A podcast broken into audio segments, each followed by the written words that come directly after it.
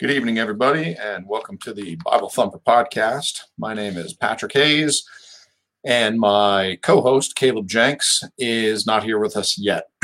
He said he'll be here in just a minute. I don't believe him. I think he's going to be a little bit later than that.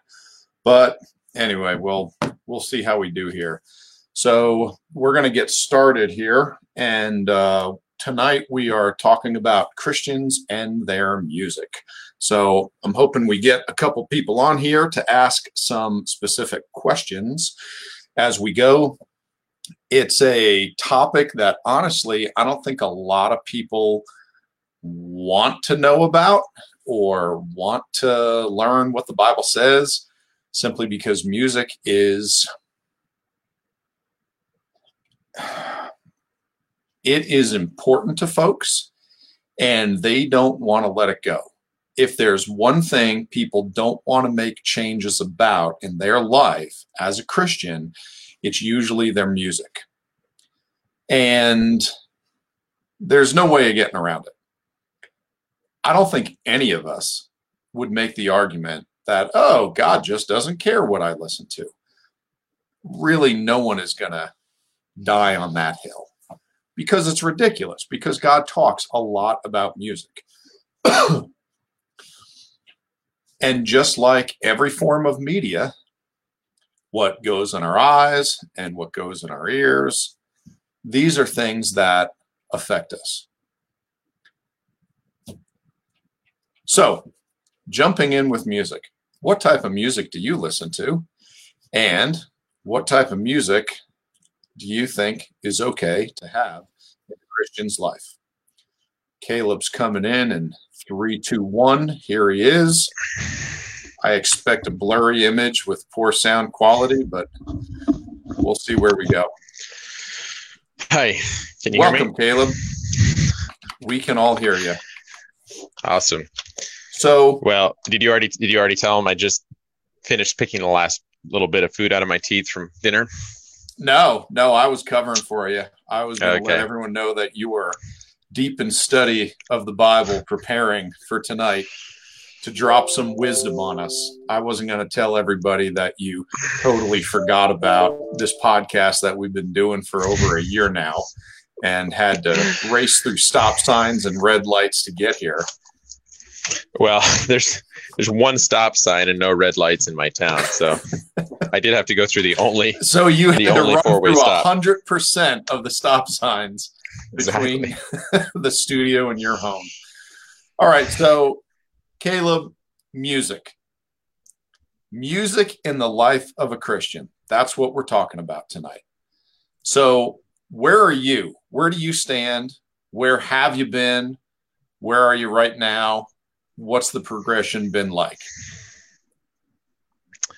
So the progression has gone from probably the most extreme version would have been at an early age. I would not listen to any Christian music that came from any source other than the church that we went to. So it was like homemade music, a couple of people on a guitar, to then it progressed and the church became more musically inclined over time, had its own orchestra, men's quartet, bluegrass band, and that was still the only music that I listened to. And even songs that were sung in the home after we were no longer part of a church would have only been songs that were sung in the church that we had gone to, that were approved by that church theologically. Now, how old were you at that time? I would say probably 8, 10, somewhere in that range I was probably about 8 years old when the church that we were part of packed up and moved to Texas. And from then on, it was home church. And so really, you weren't making any big decisions about the things in your life at that time. That's just what you were raised in. That's how it was up until that point. Okay, so when did those restrictions ease up? It was a slow process, definitely a very slow process. But I remember we had We had cassette tapes. That was all that we had back then was cassette tapes. Yep. And we had, I would say, probably no more than a dozen cassette tapes. And that was all we listened to. We never listened to the radio, never listened to anything other than those cassette tapes. And that gets old after a while. Listening to the same cassette tapes, which were mostly live recordings of one of the ladies in the church playing and singing her guitar, singing and playing her guitar, however you say that. So it wasn't, and then a few that were like the early days of this bluegrass band. And then later on, as they started putting out some CDs and whatnot, we had more of that. But I remember at one point we had somebody that we'd met in Grand Junction that we picked up rabbits from, or they bought rabbits from us or something. I don't remember what the deal was. And they had a cassette tape that they gave us, this lady, can't remember her name, but anyways, it was called Swinging on a Gate. And it was like this instrumental kind of folky hammered dulcimer, whatever music, and it was really catchy tunes and not Christian, but it was instrumental, and so my folks let that fly. So that was my introduction. Strictly instrumental. Yeah, got it. Okay, so that's how the devil worked into your household. Yeah.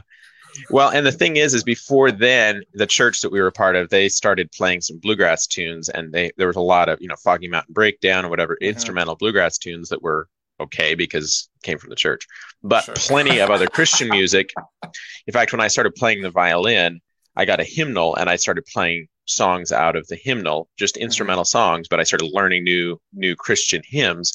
And I remember there was some skepticism on this on my folks' part that because these weren't church sanctioned songs that we had sang in our church, that maybe I should be careful of which ones I played. So that's how skeptical and how careful we were about music. So when did you learn that you grew up in a cult, and what flavor of Kool-Aid were they mixing up before they went down to Texas? Was it grape? Were you all going to drink grape Kool-Aid together? So I'm going to completely divert that question. I have a lot of friends that are still in the church. It's a fine group of people. Fine. And are they accepting new members? I have a whole episode on the Bible Thumper. You can go back and watch a video on how to know you're in a cult.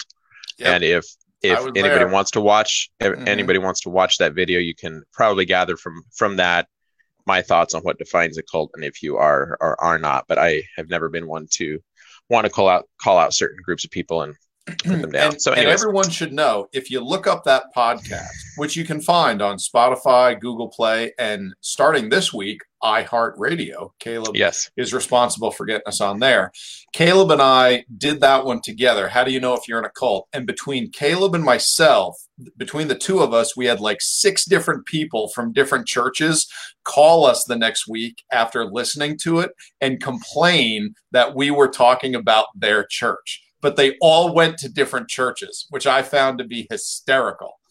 And we didn't name any churches in that podcast on how do you know if you're in a cult. So I thought it was great. So sorry, you were saying 8-year-old, you're in this cult. You're not allowed to listen to any music that the cult doesn't allow you to listen to. Your parents were going along with that. I never said cult. Okay, that's. We can go church. Back and listen to the record. Okay. I'm sorry. The word cult was used a lot, and you were just talking about one of the attributes of a cult, which is you're not allowed to, do anything that the cult doesn't say you're allowed to do. So, I think we're splitting hairs. Get back to when your parents allowed you to listen to music outside of what was cult-approved music. So... gotta love it.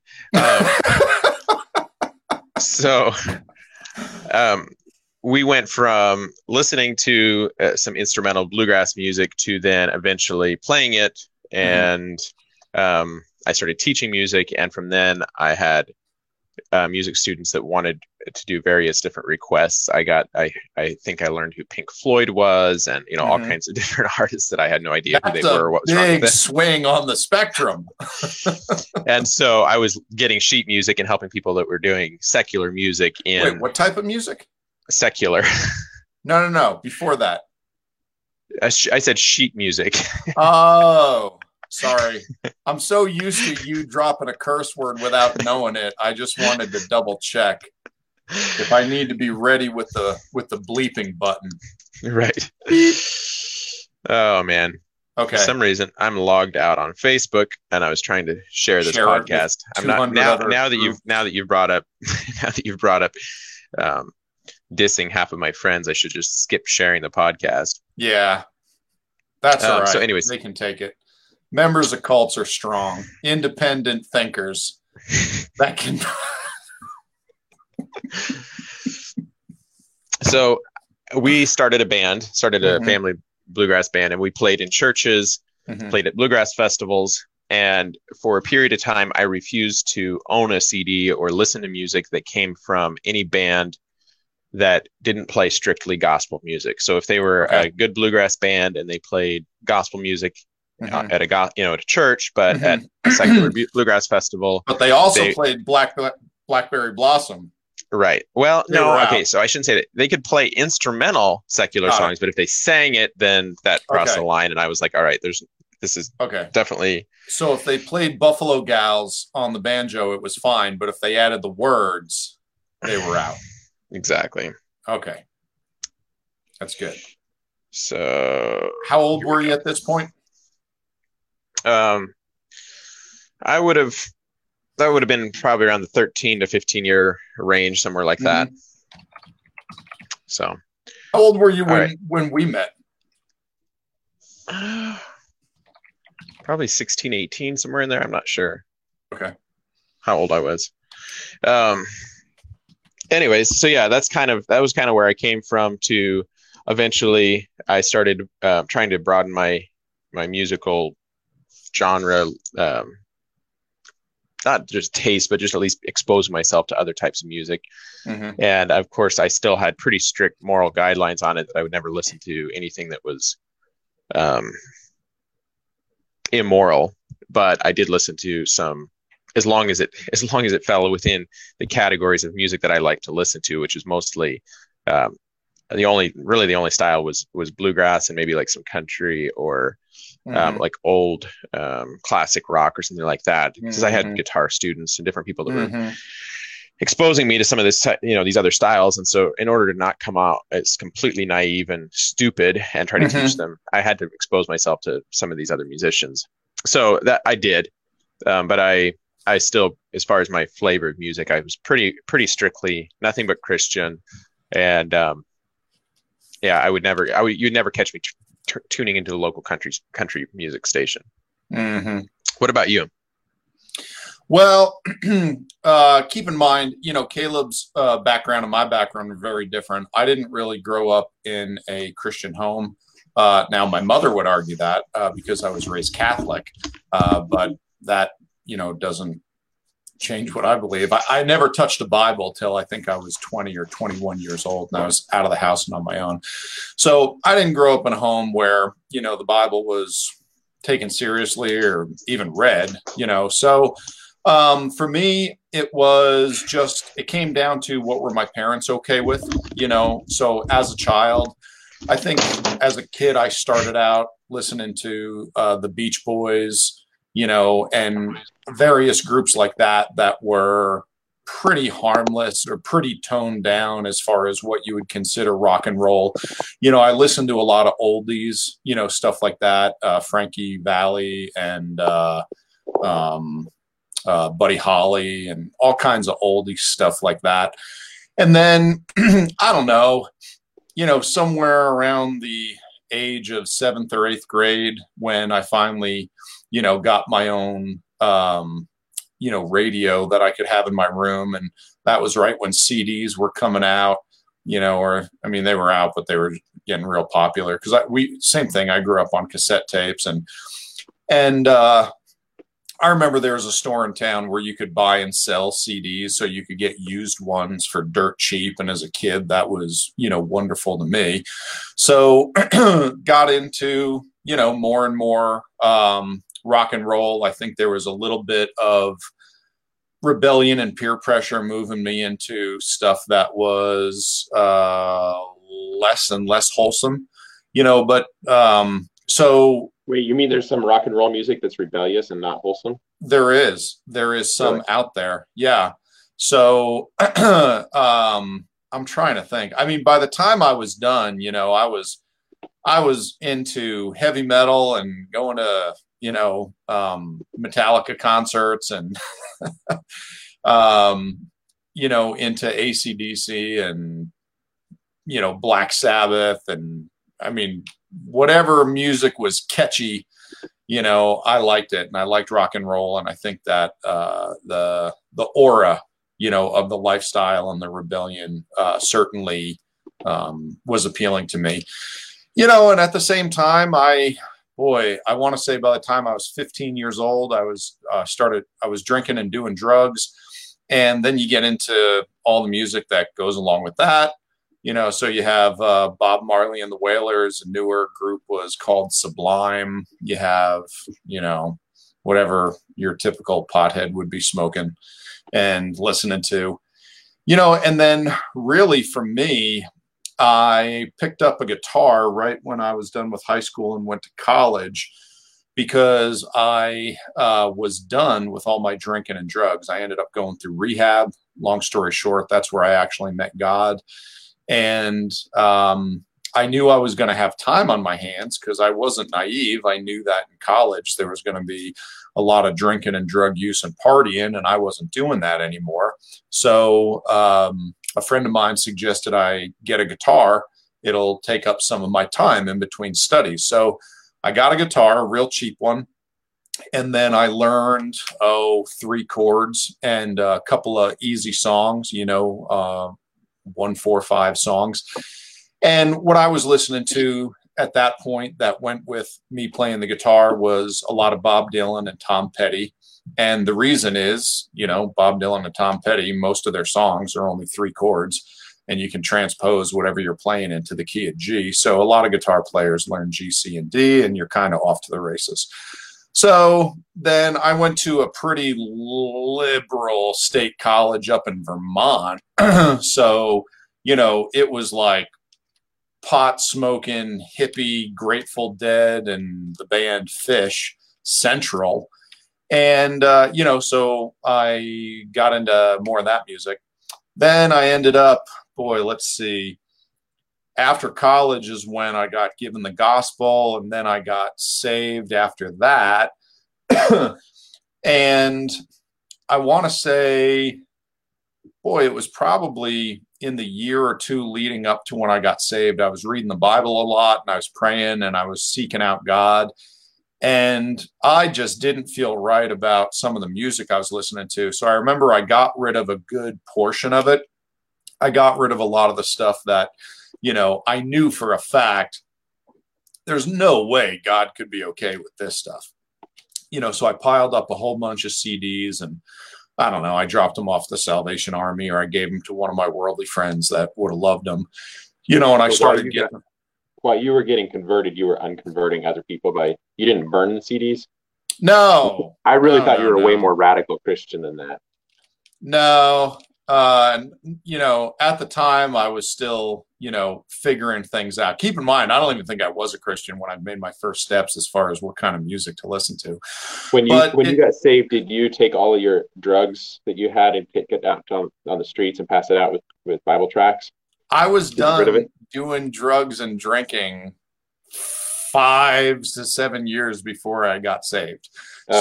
So there were no drugs or booze to hand out. To hand out to folks. Yeah. Although if you want to gather people to, you know, give out gospel tracts too, tell you what, standing out in front of a bar on a Friday and Saturday will get you some lively conversation. Not a whole lot of people are going to get saved, but you'll see a few. But I could tell you those stories another day. So anyway, I went to a pretty conservative church that really pushed hard on, you know, music and what you should and shouldn't be listening to. And for quite a while, for several years, there was a point where I was only okay with listening to Christian music, gospel music, classical music was still in there, you know, even though, you know, it wasn't necessarily Christian. Now, was that you were at Landmark? Yep. And wasn't the pastor there the one that said that drums would enter that church over his dead body? Probably. If I remember right, I remember you telling me that. Oh yeah. Yeah. There were some pretty strict standards as far as, musical instruments. And for the longest time, it was nothing but a piano and an organ. Now, keep in mind, I played the trumpet all the way through college. And after a while, you kind of find out it's like, well, there's a lot of hymns that sound really good with some other instruments to it. So we ended up having an orchestra there. But either way, that what music is allowed in the church was last week's topic. This week, we're talking about Christians. So anyway, I went through a period, like I said, for several years where I was really only listening to Christian music, classical music, gospel music. It didn't matter to me too much what kind, as far as I really liked bluegrass stuff and Southern gospel type of stuff. My whole life, I was never into contemporary Christian music. I just never liked it. I never got it through my whole life. Even till today, I don't own contemporary Christian music albums. I have a couple of songs that I found that I like, and I bought those. But for the most part, I just see it as pretty poor quality, music and musicianship. As far as, when I hear songs that are, I never liked Christian rock and roll. For me, it's like, if we're going to listen to rock and roll, let's just listen to rock and roll. Why are we, messing around trying to make it sound Christian? At least the guys, that are singing the rock and roll, it's a song that I can tolerate, as far as listening to. Being a musician, I was kind of picky. So anyway, long story short, only Christian stuff for quite a while. And then after that, I had trouble justifying the idea that I could only listen to Christian music. So for me, I got to the point where out of all the things in my life that I'm trying to improve upon, I didn't feel like music was the thing that was keeping me back from, doing God's will. So I'll say that was my excuse, or why I justify, listening to the music that I do nowadays. And I really like music. I listen to a lot of different stuff all the time. If I'm going to be totally honest, Caleb, the majority of the stuff I listen to nowadays is Christian music. It really is. With that being said, I really like country music. So you can take that for what it's worth. And I own a lot of it. That's kind of where I'm at now. Does that help any? Yeah. So obviously country music is, it's just another style, and there's some styles that to me seem more wholesome than others. Sure. Especially if you look at current pop music that would be secular and Christian values and what they line up with. Country music currently is relatively wholesome. I mean, it seems to support straight marriage, family values, working hard, country life, and some other styles are relatively unwholesome as far as what they support. Morally, if you look at some of the pop music, rap, whatever, a lot of it is more the gangster lifestyle, rebellion, whatnot. Well, but, and to be honest, okay, and I'm going to beat up on country music just because someone needs to, okay? And I listen to it. Mm-hmm. I do. I like David Allan Coe and Johnny Cash. I like a lot of these guys. And the fact is, a lot of their music has to do with, drinking beer and, getting into fights and, driving around pickup trucks. And, I mean, there's plenty of lifestyle in country music that honestly, I don't want my kids to have that type of lifestyle. Now, the easiest thing for me to do is to compare country music to R&B okay, to rap and pop and all those types of music that, you know, keep women under their thumb and sell drugs and talk about, you know, just horrible, horrible things. And it's easy for me to justify that Jesus must be thrilled that I'm listening to Merle Haggard because the alternative would be, you know, I don't even know who the guy, I couldn't even name any modern day, you know, rappers. Now, I had a period, Caleb, okay, for at least a year or two where I could name a bunch of these guys, you know, and sing along with the songs. But yeah, it's all gone for me now. I couldn't tell you any of the modern guys. Except what was that guy that ran for president? Wasn't he a rapper? Yeah, Kanye West. I mean, I've never heard his music. He actually ran for president. That's clearly a publicity stunt. He wasn't even on the ballot in half of the states. Oh, that's okay. President Trump wasn't on half the ballots in a lot of battleground states either. But anyway, yeah, so, you know, for me, it's easy for me to justify the music that I listen to. The music that I believe I know God is okay with is the Christian music I listen to. I can't for the life of me imagine that God has any problem with classical music. I listen to opera. Okay. I have, you know, a collection of opera that I really like, which is basically classical music sung in Italian. I don't even know what the words are, so I'm hoping it's wholesome. You know, but those things I know God's okay with. I personally don't think that God is okay with most country music. I don't. Okay. I don't think he's okay with most of the folk music and the rock and the different things that I enjoy. I'm not going to try to make excuses for that. Now, is that what's burdening me as far as giving that up for the sake of Christ? It's really not.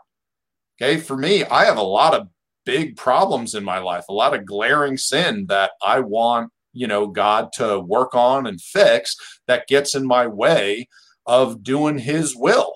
I have trouble believing that, you know, listen to Merle Haggard in my truck by myself is what's destroying me as a Christian and keeping me from being able to do the will of the Lord. If I'm wrong, well, then I'm wrong. Okay. Like I said, I can't defend it. I can't defend getting drunk and getting into bar fights in a country song. Okay. But I still enjoy listening to it. Does that help? Oh yeah. So,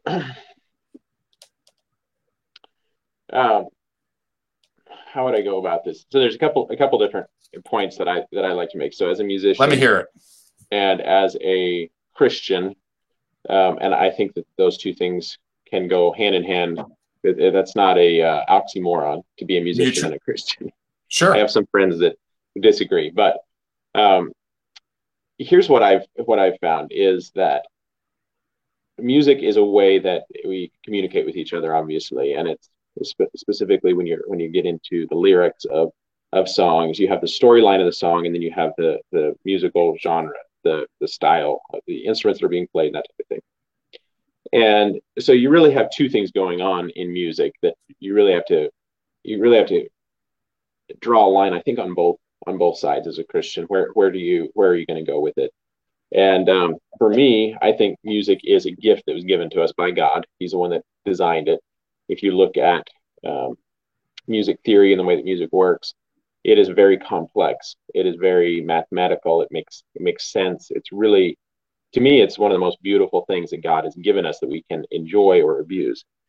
And as Christians, I think that we should always honor what God has given us in these realms, whether it's, you know, the life that we lived, the content that we take in, the way that we dress, you know, the lifestyle the way that we raise our children.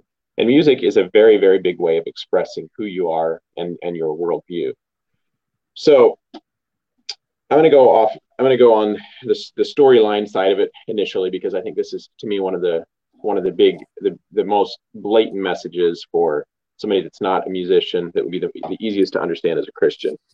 So in Christianity, if I walk into a friend's house and they're a professing Christian, we go to church together, or they go to the church down the street. And I respect them as a genuine Christian that doesn't just that's a practicing Christian. Mm-hmm. I would expect to see the images on their walls in their house to be somewhat reflective of a godly lifestyle, the mm-hmm. books that are on their shelf to be somewhat wholesome, mm-hmm. The things that the conversation that they engage in around the dinner table to be wholesome.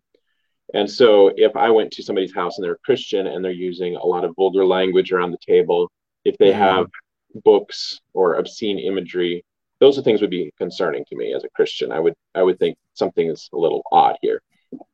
And music, to me, is a way that we communicate with the world around us, with those that are around us. When we have music playing, it's what we take into our head. You memorize things. It's a medium for learning. You remember stories that you hear in songs, and so it's you can read a book and you may forget a lot of what was in the book, but if you hear a song 10 times, you're likely to remember those lyrics 20 years from now. Mm-hmm. So I was exposed, the worst music that I've ever been exposed to was once I started driving for Uber. And I would have people that say, hey, do you have an auxiliary cable? Can I plug in my music? Sure. Big mistake. All right. That is one time that I think that it's absolutely scripturally okay to lie and say no auxiliary cable. Repent later. Because you're dealing with one lie, or you're going to deal with a 30-minute ride where you listen to all sorts of numerous terrible things that are going to be put into your head. Okay, I should back up and say, don't lie. All right. Obviously, it's never okay to lie. Lying is wrong, but I'm willing to do it at times. So I don't have to listen to 45 minutes of the Wu-Tang Clan. Eventually I got rid of my auxiliary cable. I was like, you're not going to plug in your phone and listen to your garbage in my car. Yeah. I'm not going to subject myself to listening to you plug in music that's talking about terrible things that you've done to women, terrible things that you tend to do to women, objectifying women, turning them into objects, bragging about the fact that you are a evil monster and you want to go around and brag about your wealth, how bad you are.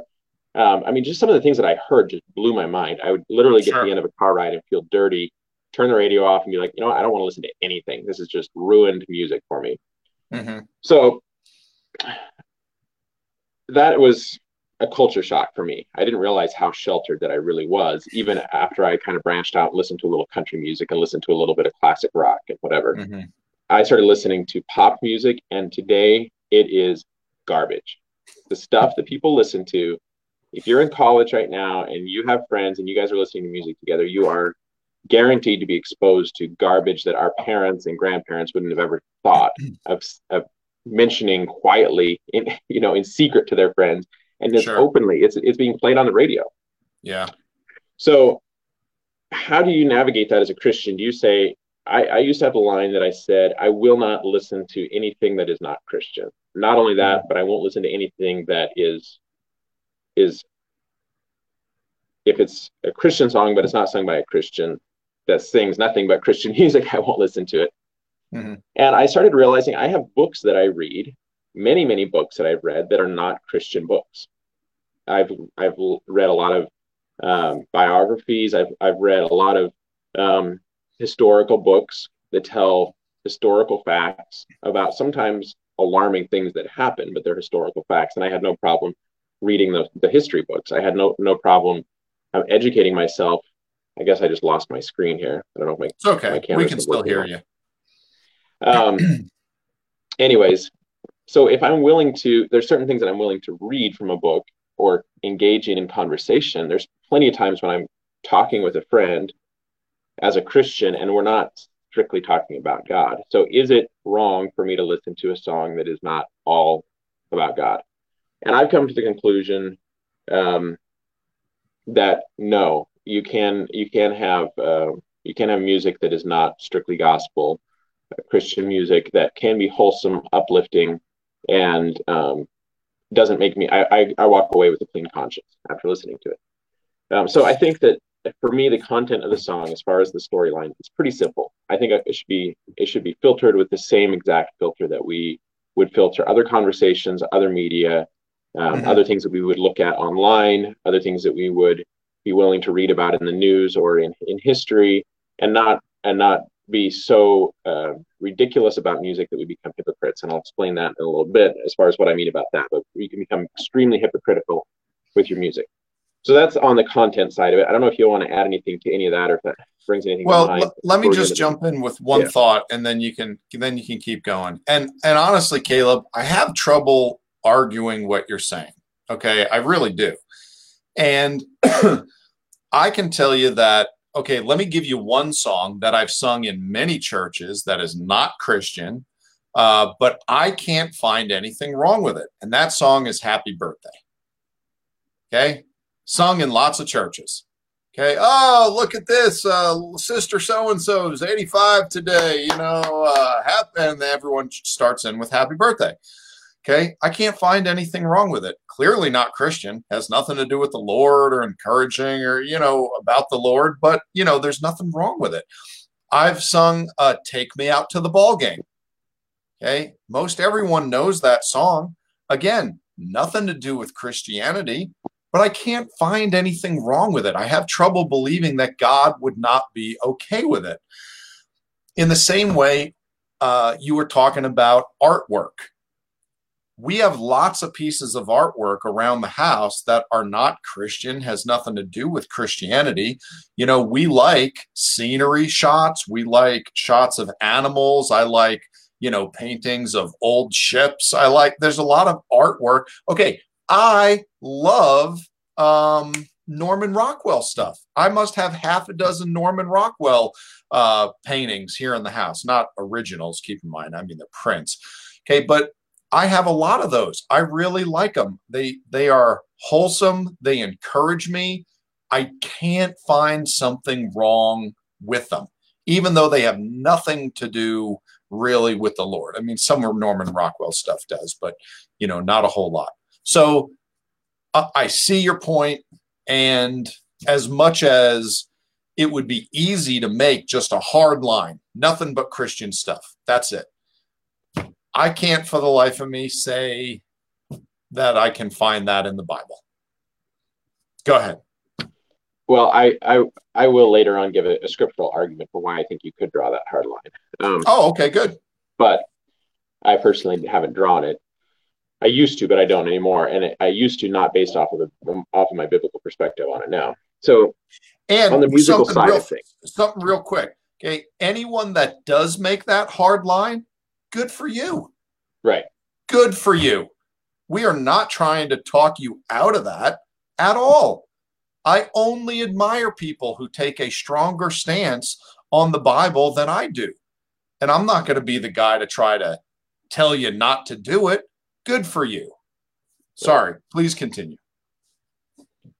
Okay, so on the musical side, and just to make your point, I should pull the scripture up. My computer completely froze up a minute ago, so I got nothing, and I didn't bring a hard copy of the Bible with me. But Paul says that one man can have the freedom to do something with a clean conscience that somebody else doesn't. And so just because you draw a hard line on something doesn't mean you should expect everybody else to draw the same hard line on that issue. If it's not, in my opinion, this is an issue where I see it to be hypocritical to say, okay, I'm only going to listen to Christian music, but I'm going to engage in conversations that are non-Christian. That to me is a kind of a double standard. If I'm going to hold other people to that, I would say I can't say that that's necessarily scripturally supported. I'll give the counter argument for that in a little bit, but if we go on to the musical side of things, the more that I've learned about music, the more that I realize the infinite possibilities of music and combinations within music that will harmonize. There is probably never going to be an end to developing musical styles because there's so many different combinations of notes and different ways that you can make things that sound pleasant to the ears, different chord progressions, different keys, different ways of communicating through the actual sound of music. Am I still coming through? Yeah, you're loud and clear. We can see you and hear you. Without your mic, it changed a little. You're a little bit fuzzier on the microphone side, but that's okay. It's probably just that thick beard that's really ruining it. I'll switch back to it here. Did you have to charge up your phone? Yeah, of course. Because again, Sunday night came and you totally didn't know that we were doing a podcast, so you weren't ready for it. Is that what happened? Well, yeah. Can someone in the crowd, can someone in the audience send Caleb a charging cable for his phone and an alarm clock or a calendar? Because apparently he doesn't have either of those things to help him prepare. Because all he has to do is show up on time with a fully charged phone, and that's just asking too much. So if we could ask the audience to pull together, dig deep, folks, dig deep. Let's come up with the money and send it to Caleb so that he can have a fully charged cell phone and be on time. I think that's a worthwhile cause. With Christmas just around the corner, let's see if we can make it happen. And if you want to know where to pledge your money, you're going to pledge that to www.ridiculouslazypieceofgarbage.com, and you'll be able to get it right to Caleb. Okay, wow. So just go to that website, www.ridiculouslazypieceofgarbage.com right now, and let's make this happen. Caleb, go ahead. Take it away. Oh, man. Friends like Patrick, who needs enemies? Yeah, so I actually did completely space it out tonight. We had Caleb, when did you remember that we had a podcast tonight? What time? At 8:02 when Patrick called me. When I called you, and Caleb is like, has a full mouthful of food, and he's chewing on it. Oh, yeah, Sunday night. Okay, I'll be right over there. Pretty much. Oh, man. Yeah, it was bad. So we actually, earlier the day, after church, we had some people over for lunch. And then this evening, I told my wife, I was like, why don't we have somebody over for dessert? And then I was like, oh, no, that's right. I have a podcast. We could have some people over for dinner. Because I have to leave at 8. Then we had her folks over, and I was sitting there eating dinner with them, just finishing up my last bite when he called. So yeah, Patrick, if it's Sunday night and you're remembering about the podcast, give me call me at 2 minutes till 8 rather than 2 minutes after 8. Okay. Just in case I forget. Yeah. So just so we're clear, everyone, it was my fault, and I want to apologize. I want to take responsibility and just say I'm sorry. Go ahead, Caleb. Anyways,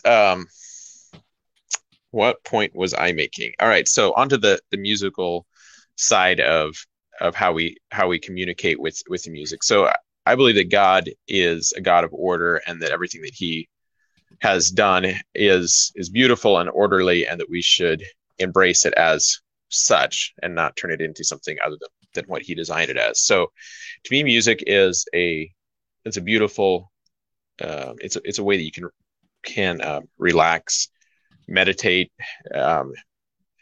Oftentimes, if I'm going to try to actually follow sort of a biblical concept of being like David and being still and waiting on the Lord, and just trying to listen to God rather than just constantly projecting on God in prayer. Oftentimes, I will spend time in prayer and turn on classical music or instrumental Christian music or something like that, and think or ponder, on God's word and listen to God or try to hear from Him as things come to mind. So to me, it can be a powerful way of clearing everything else out of your mind. My brain never shuts off unless I'm listening to music. There's times when I'm playing music or listening to music that I don't have a thought line running through my head. And if you haven't experienced that, I would say try it and actually experiment with that, because if you're listening to music that doesn't have lyrics, you can oftentimes relax and quit worrying about what you're going to do tomorrow, your job, how you're going to negotiate this thing or that thing. And maybe I'm different than others, but for me, my brain just never shuts off. It's just constantly churning and going through things, unless I'm asleep, in which case I'm usually dreaming, or if I am specifically playing music more so than listening to music. Oftentimes I actually get into kind of a quiet place in my mind where I'm not thinking about the logistics of how I'm playing the music or what I'm playing. It's just happening, and I'm kind of basking in the moment, so to speak. So to me, that's a beautiful thing. And I think it's a great way to rest your mind and enjoy the peace and quiet of God's creation, because you kind of get lost in the music. All right. So that's my whatever weird emotional self. That's they're good. Talking. There is music that if you are listening to it strictly for the quality of the music and you understand much about music, there's some music that does not make sense. It does not work. It is not music. And so I'm going to prove this point mathematically. And I think that this should make you think twice, regardless of what culture you come from, what kind of background you come from. And you should start realizing that there are certain kind of musics that actually, I believe, glorify God, certain genres of music or certain styles of music that glorify God in the way that the music is played, and others that just are very disorderly. So rhythm is one of the big things with music. And that's the easiest thing for somebody to think of as far as tapping your foot along with the beat of the music. It's pretty easy to tell if you're listening to a song and all of a sudden it slows down or speeds up. You don't have to have a good musical ear to understand that the beat got messed up. So come on, cancel. My computer's trying to update now. If you run a calculator and you have zero knowledge of music, but you understand how it works mathematically, you can actually write software or use a calculator and write music that will sound good without knowing what you're doing. And I'm just going to briefly explain how this works. So when you're listening to a piano played or a guitar played or whatever instrument that you're playing, that string is resonating at a different frequency. And there's certain sounds that work together and certain sounds that don't. So if you have an A note on the piano just above middle C, it's resonating at a 440 beats per second. So that string is swinging back and forth 440 times per second. If you go up an octave higher, it's going to be 880. An octave lower is 220. So it doubles at every octave. And every note between that is an even increment away. So if you take a 440 and you put that into the calculator, and you multiply that times 1.059444, and you keep adding more fours onto the back of that, that's going to give you the next half step up on the piano. And you can take that calculation and keep calculating that. Okay. So hold on. Because everyone's going to want to notice this since you're talking about math. Notice that we currently have 12 people following the video. I'm going to predict that we're going to have less than half of those in the next 2 minutes. Please continue with your decimal points. Okay. So you continue to take that calculation, and you will eventually, if you take A440 and you multiply it to come up with the next half step, 1.059444, you'll come up with B flat, and then you'll come up with B, and you keep taking each result that you get, you multiply that again, and eventually, once you go up 12 half steps, you'll end up at A880. And so as you keep going up the scale, you'll notice that it's incrementally, that increment gets larger and larger, but it's still evenly spaced apart. As those notes vibrate and make sounds, there are certain notes that sound good with that note based off of the fact that it would be no different than if you watch a fluorescent light that has a frequency and a ceiling fan or say a camera that has a certain amount of frames per second. You can see a helicopter blade spinning one direction. As it speeds up, maybe it'll stop spinning in the video. It looks like the helicopter blade is standing still, or it'll start spinning backward, and you're seeing that frequency play out on that spectrum or phase. So there's certain notes that work in music and certain notes that don't. There's certain beats that work in music and certain beats that don't. And I am finding, now this is, I don't know why, if it's just that God honors people that actually have a Christian or a biblical worldview or a moral worldview. But I'm noticing that the more morally reprehensible message that the song has, oftentimes the more disastrous the music is when you actually start listening to the content of the music. A lot of music, pop music nowadays, is so muddied up with so many sounds, so many electronic digital sounds or whatever that are mixed into it, that you can't really decipher real clean, clear sounds. Oftentimes it's really hard to tell what's going on in the music. It's like taking a lot of good ingredients that would, you could have made a nice meal out of it, and you just put it into a big pot and you just stir it all together, and pretty soon you just kind of got this mess, this soup that nobody wants to eat. And hey, a lot of music is turning cooking out of this. All okay. Right? It doesn't need to be brought in here. So anyways, in my opinion, a lot of music is no longer music. You could qualify it as rhythm in some cases. You could qualify it as maybe an art form, but it is no longer music. It doesn't make sense. Any well-trained musician will tell you that they would never waste their time producing such garbage, because if you actually understand how music works and what you're doing with it, you would honor the style enough that you would actually play a real instrument and play decent. And you're not going to delve off into the depths that it has gone to, where things are just so distorted and so dissonant and make very little sense. So a lot of what you're hearing in pop music nowadays becomes popular because it is so off the charts, crazy, and nobody expected it. And so to me, when we're talking about music, you have to be willing to realize that God is the one that actually invented everything. I mean, anything that we have in creation that we have was designed by God. The way that music was designed and that it works is something that God created. And it's really an amazing wonder when you think about it, that we can communicate that we have these built-in high-tech devices on the sides of our heads that can communicate that. So I'm not going to go way more into the technical side of it, but if you look at... No, don't look stop. At, please. Continue. We're still at... We're at 13... Out. We're at 13 views. Out. Well, Robert told me there were 18 viewers till you mentioned the math. Okay.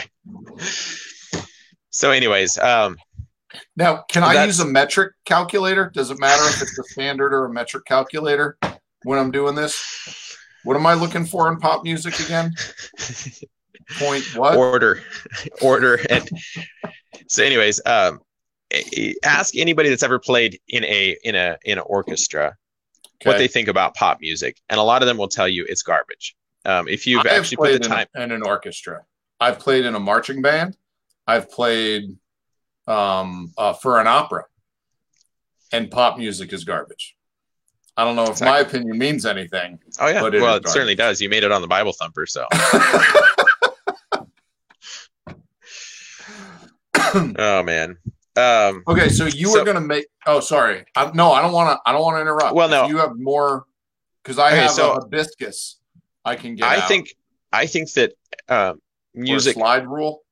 I think that music peaked, in my opinion, music and its quality, as far as skill, probably peaked sometime within the last 50 years, and it's on it's on a downhill spiral. Doesn't mean there's not still good music being created, but pop music, what's popular nowadays, is becoming less and less quality, and eventually it's going to become a lost art, because it's going to become mostly digital. People aren't going to know how to actually play it, and we're going to get to the point where it's like, wait, they actually used to do that with like wood things that had strings on them, and they like, you know, so it's going to become a lost art. I appreciate real instruments that actually make real sounds, and that's my opinion of it.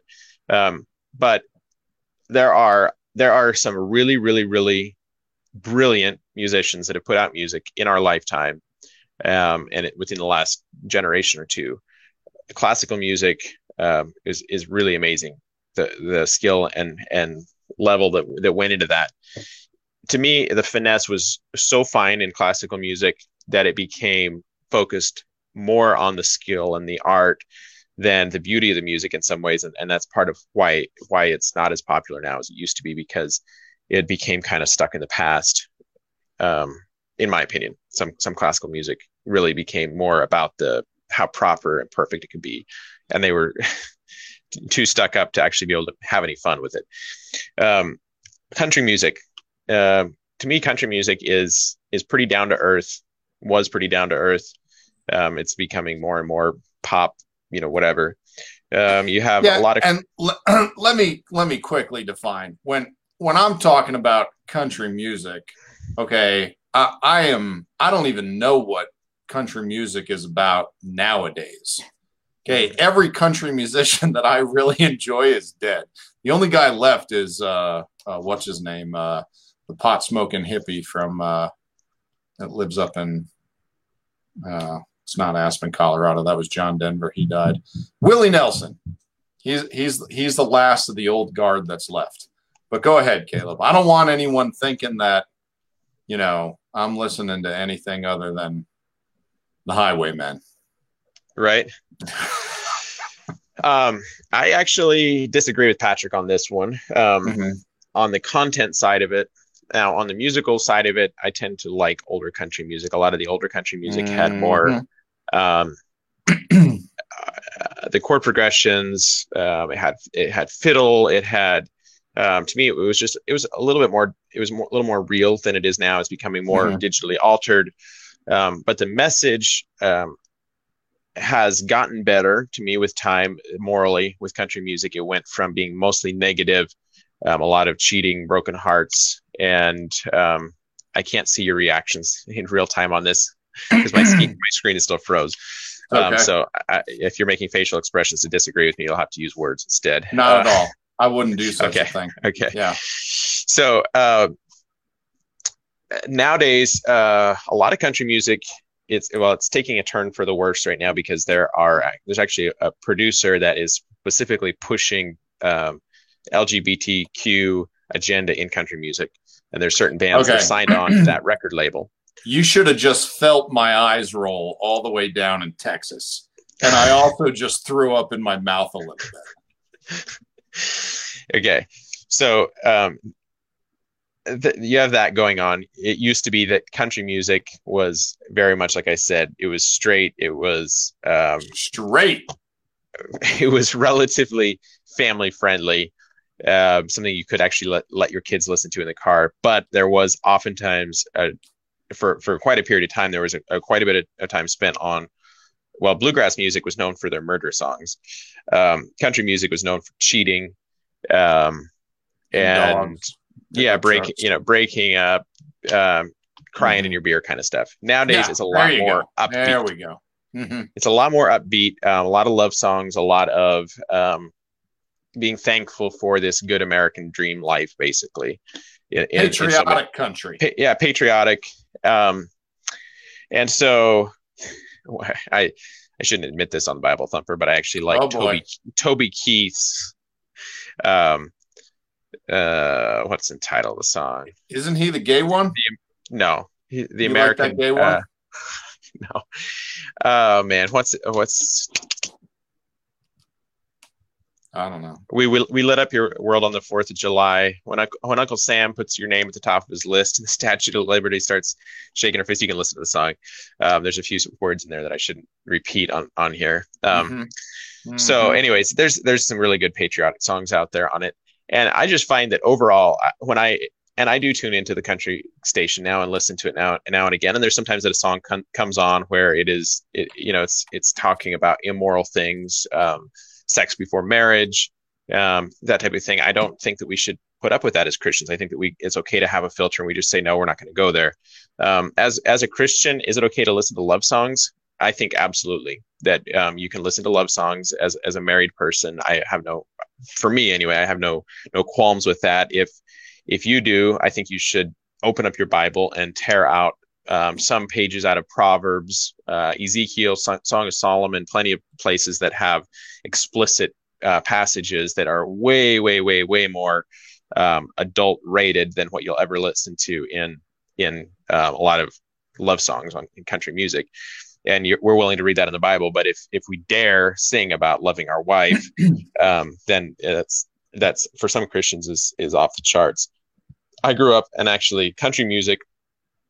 It's weird to me looking back now why it was looked at as like the evil in Christianity at the time, but the church looked at it as like, oh, don't listen to country music, or at the church that I came from and plenty of other more conservative churches drew that line on country music. And I think it was like considered the gateway drug because once you start listening to country music, it might be somewhat wholesome. It's not that big of a spread from Christian music to listening to country music. And then that's your gateway drug to get into listening to secular music. And pretty soon the devil's going to have you by the throat and he's going to drag you off to hell. So that was kind of my perception of probably why it was looked at that way. But a lot of Christians that I knew, and this is where I think it gets extremely hypocritical. A lot of Christians that I knew then and still Christians that I know now a good friend of mine I recently got in his vehicle to move it, and he's one that would advocate, based off of what I know, he would advocate to listen to nothing but Christian music, and publicly I would probably only ever admit that he would listen to Christian music. And I moved his vehicle, started it, and his radio was tuned to the local country radio station, and I just thought it was kind of funny. That was my dad used to listen to country music even when we were a part of a church that would have not supported that. He would oftentimes have the radio station tuned to that. And I've known of plenty of people, myself included, that when I first started delving off into listening to some other kinds of music, I would carefully retune the radio away from any secular station to make sure that nobody ever found out that I wasn't listening to Christian music. And that's where it becomes so. Wow. I never understood that. You know, I really didn't. Of course, for me, so many people, you know, roll their eyes at me and think that I should cover up some things that I do better. And for me, I always just thought, okay, what's worse? Because we both listen to country music. Right. One of us tries to hide it and denies listening to it and tells everyone that they don't. And then the other one just does and says, yeah, I really don't think it is all that good, but you know, I'm just not willing to change it right now. You know, with that being said, I'm open. You know, God can speak to me and I'll put down country music again. I hope he doesn't, because I like it. So that being said, if you're going to draw that line, yeah. But just hold the line and make sure that you never stray outside of it. And I support that. I'll say my mom, she has held that line, and I would pretty much be willing to swear on a Bible that my mom never listens to anything other than Christian music. Now she has broadened out to where she listens to music that's not produced by her home church now. Unbelievable. But you would never catch her listening to a country music station. I don't know if eventually that might change or not. I have no problem if it does, but she's not hypocritical with it. She's actually really faithful to that. That's what she believes. That's what she does. And I certainly respect her for actually being genuine in that and not being hypocritical about it. There's some people that are and some people that are not. And the people that are, that have promoted that and advocated for it and pushed that onto other people to the point that it encourages them to be hypocritical, should think twice about what you're preaching, if it's biblical or not. The strongest biblical argument that I would give for only ever listening to Christian music would be if we were to say that we believe that God designed music as a way for us to worship him, and that was solely the purpose for it. And that is the primary use that you see of music in the Old Testament. It was used to worship God. And I believe that David is a pretty good example of somebody that spent a decent amount of time with his musical talents using that for the glory of God. And I think as Christians, we should probably, we should consider committing ourselves to, no matter what it is, whether it's the books we read, the music we listen to try to take in as much Christian literature as we can, as much biblical worldview, music and books as we can.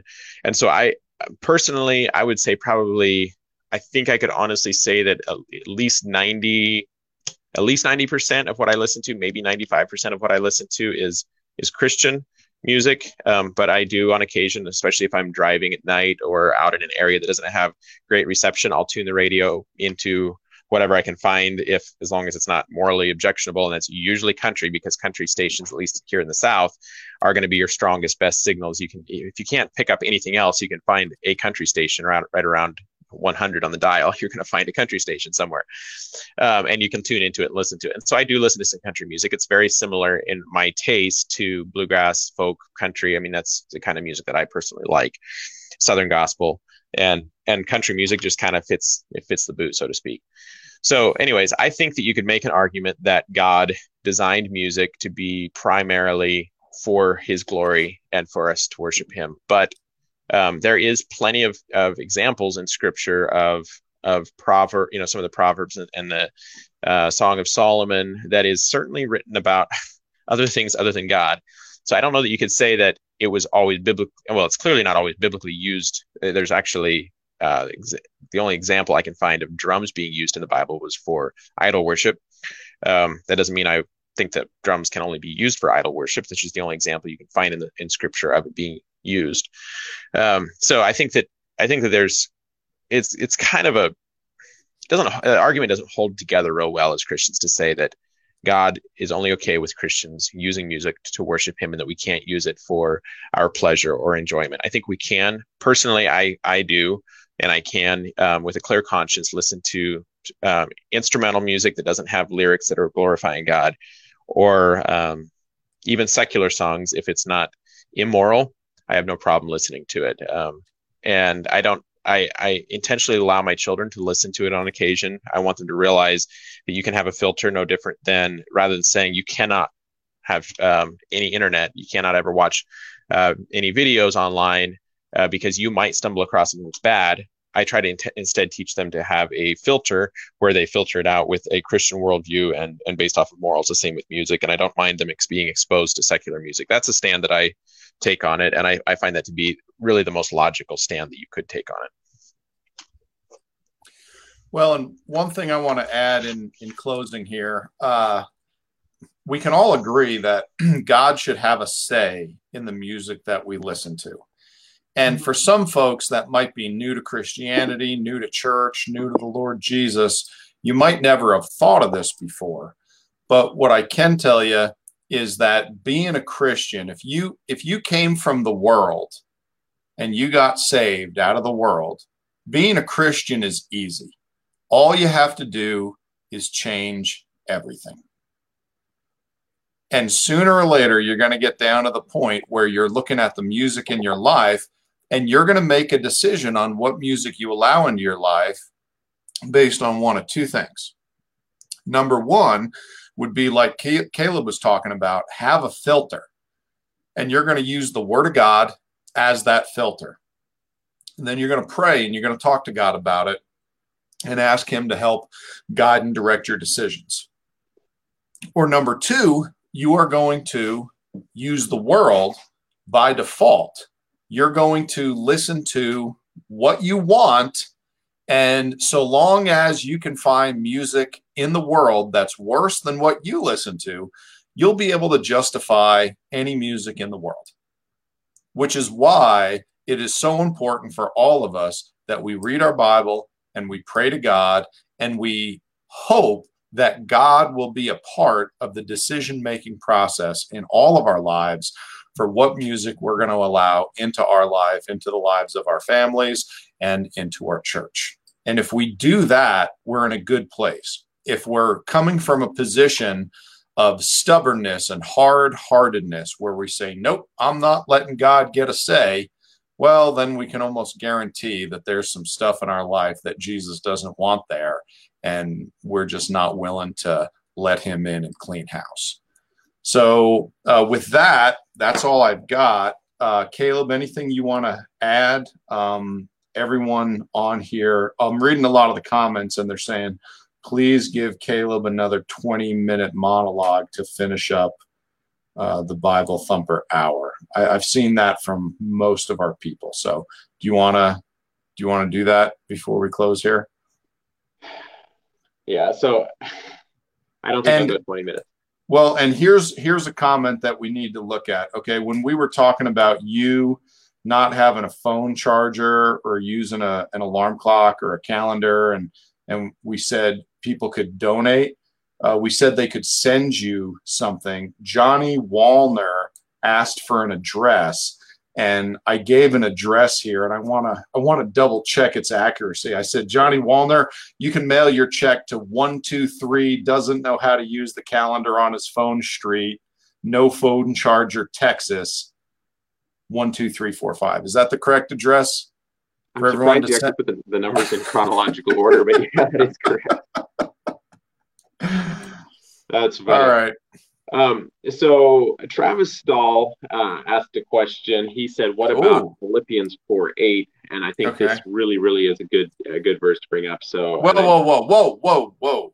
We made it an hour and 10 minutes without using the Bible. Do you really want to sully this Bible discussion up by actually quoting scripture? I don't know. Okay, we have 16 viewers. Go ahead. Drive the number down to single digits again, Caleb. It's not my funeral. Right, so, finally, brethren, whatsoever things are true, whatsoever things are honest, whatsoever things are just, whatsoever things are pure, whatsoever things are lovely, whatsoever things are of good report, if there be any virtue, if there be any praise, think on these things. I think that is a good rule of thumb as a Christian outside of music, in music.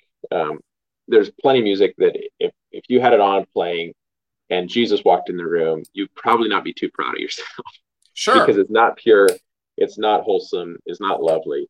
And that brings a point that I thought of a minute ago when you were talking. And so I'm not going to try to go on and on with this, but I will go out on a limb and make the argument that there's plenty of Christian songs that are sung in church that to me are more disorderly and probably displeasing to God for different reasons than there are secular songs that glorify God in his creation and that are not necessarily about God. So I'm just going to read the lyrics to a song or some of the lyrics here to a song. And I'm going to just kind of wrap it up with this and just say, how could you make the argument that that secular music is off the charts and not okay, and all Christian music is okay. So here is a song called "I Love This Life." I love my boots brokey and I love my camel hat. Don't mind a little paint on my jeans. Yeah, I roll like that. I love driving my truck across the railroad tracks. If you hit it too quick, it'll hit you right back. I love a fresh cut field with a first frost on, how it shines like gold when the sun turned on. I love the sound of them wheels with my baby singing along when the boys of summer comes on. I love my small town world. I love a country girl. I love a Friday night. Man, I love this life. I love the sound of an old dirt road rolling through my mind. Man, I love this life. That sounds to me like somebody that's got the joy of the Lord. They're happy and they are thankful for what God has given them. And you could make the argument that that doesn't glorify God. Well, I do think that sometimes us being thankful for his creation, what he's given us, the life that we have, that there is actually a biblical concept to being content and realizing that the boundary lines that he's given us have fallen in pleasant places, that surely he's led us to green pastures and not always wanting the grass that's greener on the other side of the fence.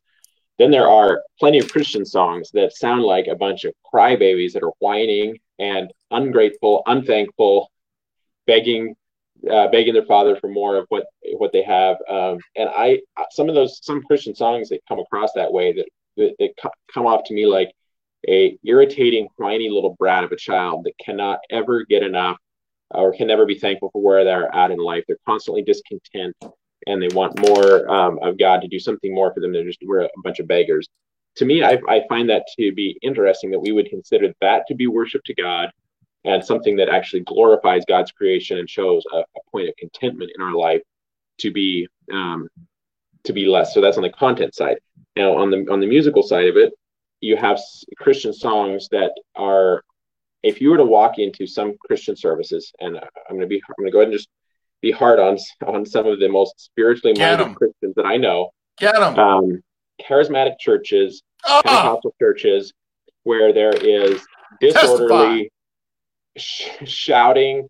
Somebody mentioned on here singing being grating to the ears. I hear a lot of Christian music that if Jesus was to walk into a room and I was participating in that type of supposed worship where it is disorderly and it's to me it's just chaos sometimes, I would find myself to be very uncomfortable if Jesus walked up and tapped me on the shoulder and I'd be like, hey guys, be quiet, let's calm down, Jesus is here.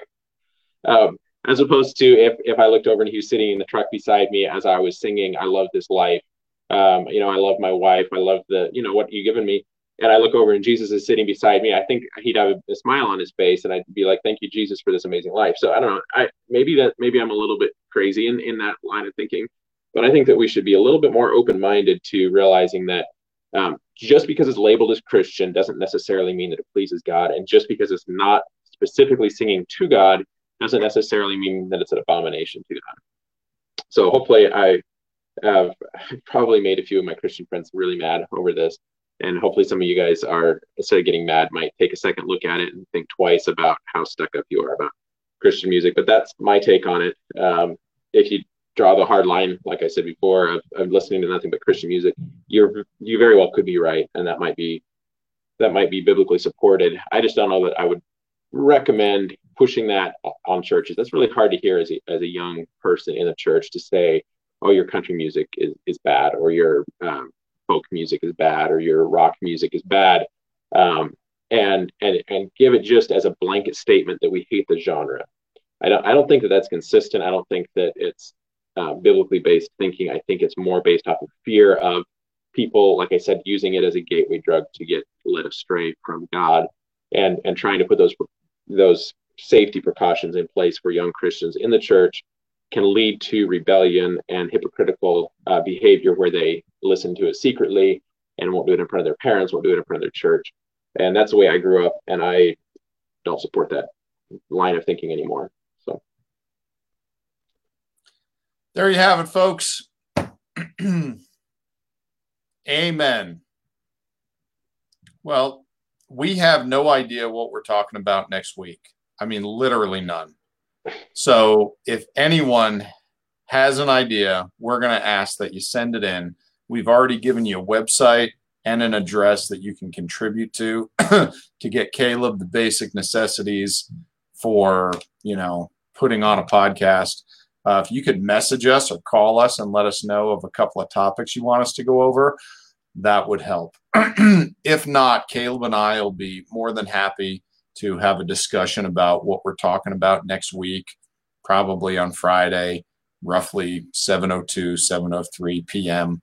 when I call Caleb and he's at his house and his wife brings him the phone because he's taking a nap. So hey, if you want to, yeah. Just to give people a minute to comment on here, if you're still listening, please comment now if you can. Give us a comment with the topic for next week.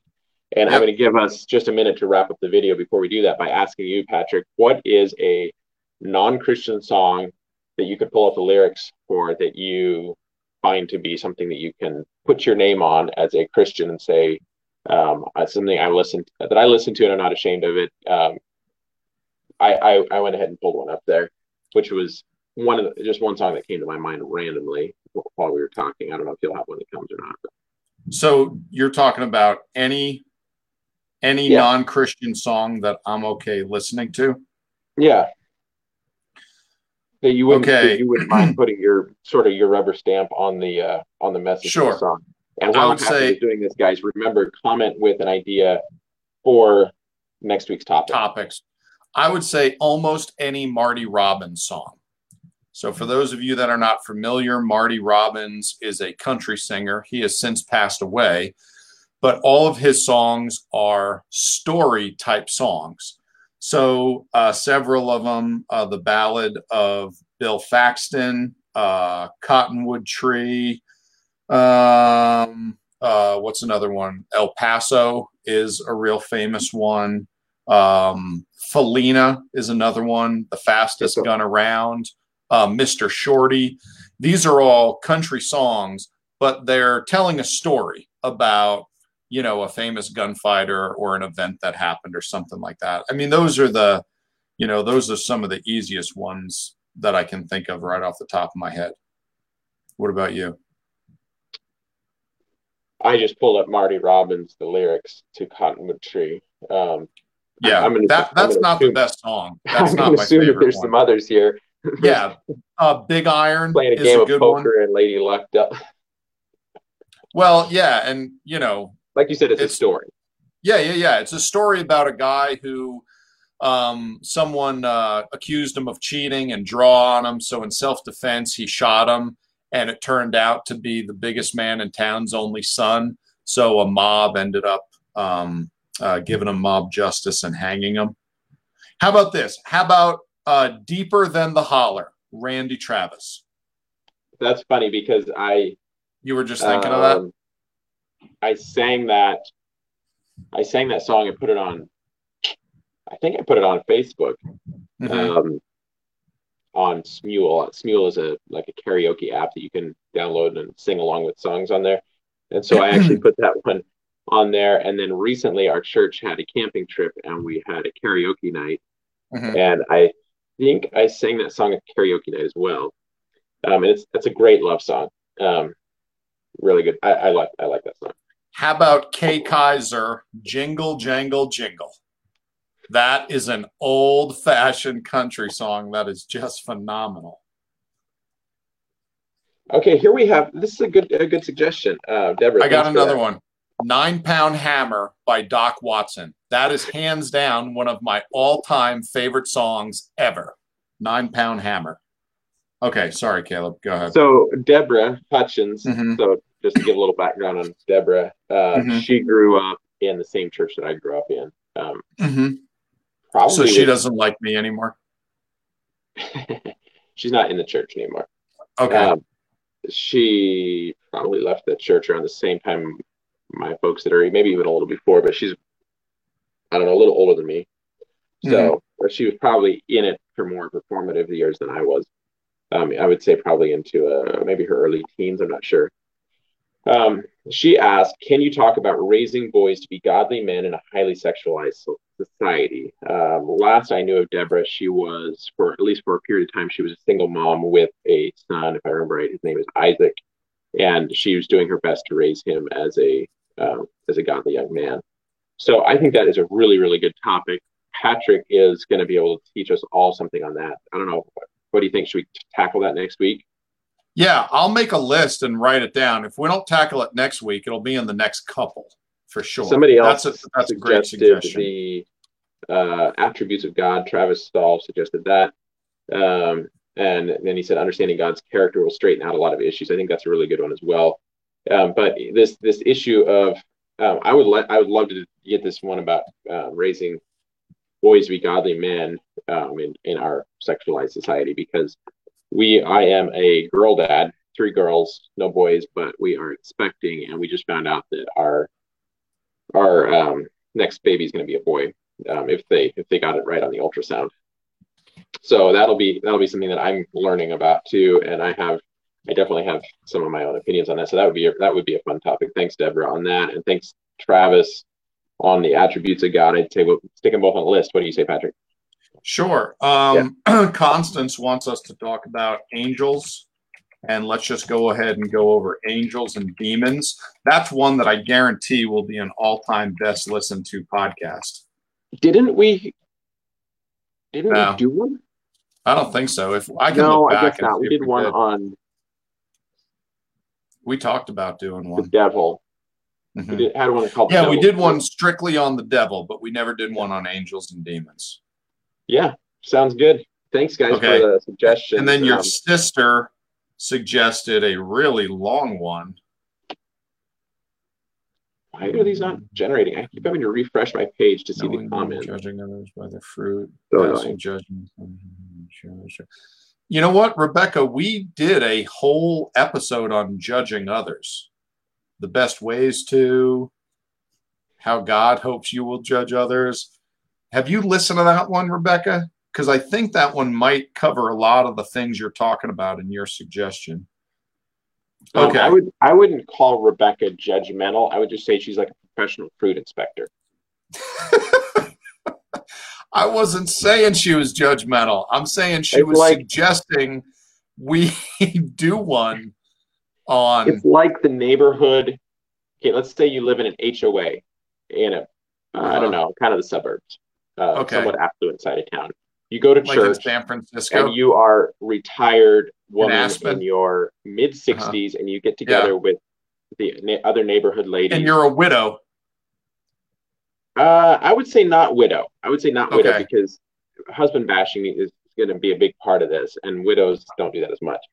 So let's say you are mid 60s, living in an HOA in a decent part of town, you go to church, and you have a small Bible study prayer group that meet at your next door neighbor's house on Tuesday afternoon or late mid-morning for coffee and prayer and Bible study. And so you guys are professional fruit inspectors when you look across the street and you talk about George and the way that that he lives his life, and you mm-hmm. talk about Bertha at church mm-hmm. and her problems, and you're giving your prayer requests and your gossip session. Those would be, I would say,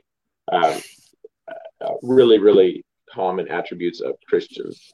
So Rebecca, I can't wait till you're 60, and we'll give you some pointers on how to judge. But did we do an episode on that? We did a whole one on judging others. Judging others. Okay, Rebecca, yeah. You'll have to go back and listen to that. Yeah, listen to that one first. And if we missed anything, let us know, and we'll be happy to hit those additional points or answer some additional questions. But I think we did one of those not too far off. Okay, raising boys to be godly young men, understanding God's character, angels and demons. That's 3. With that, it is late. I'm going to get some chocolate chip cookies, and I'm going to go to bed, and we are never, ever, ever going to get on the topic of diet and exercise and healthiness and being a good witness for God in any of those, because that's just nonsense. And it's clearly demonic. So, so I'm going to go eat some cookies in bed and watch some TV. All right. Well, have a good evening. Thanks for being on here. And thank you guys for coming on here. Deborah, Travis, Rebecca, some of you guys that are always on here. It's always nice to see familiar faces on here, even at Constance. Some of you guys, I don't know you well in person, but it's kind of fun to see you on here every week. Appreciate you guys always tuning in. And I guess that should do it. Thank you, Patrick. Have a good night. Yes, sir, you too. Thanks. Good night, y'all.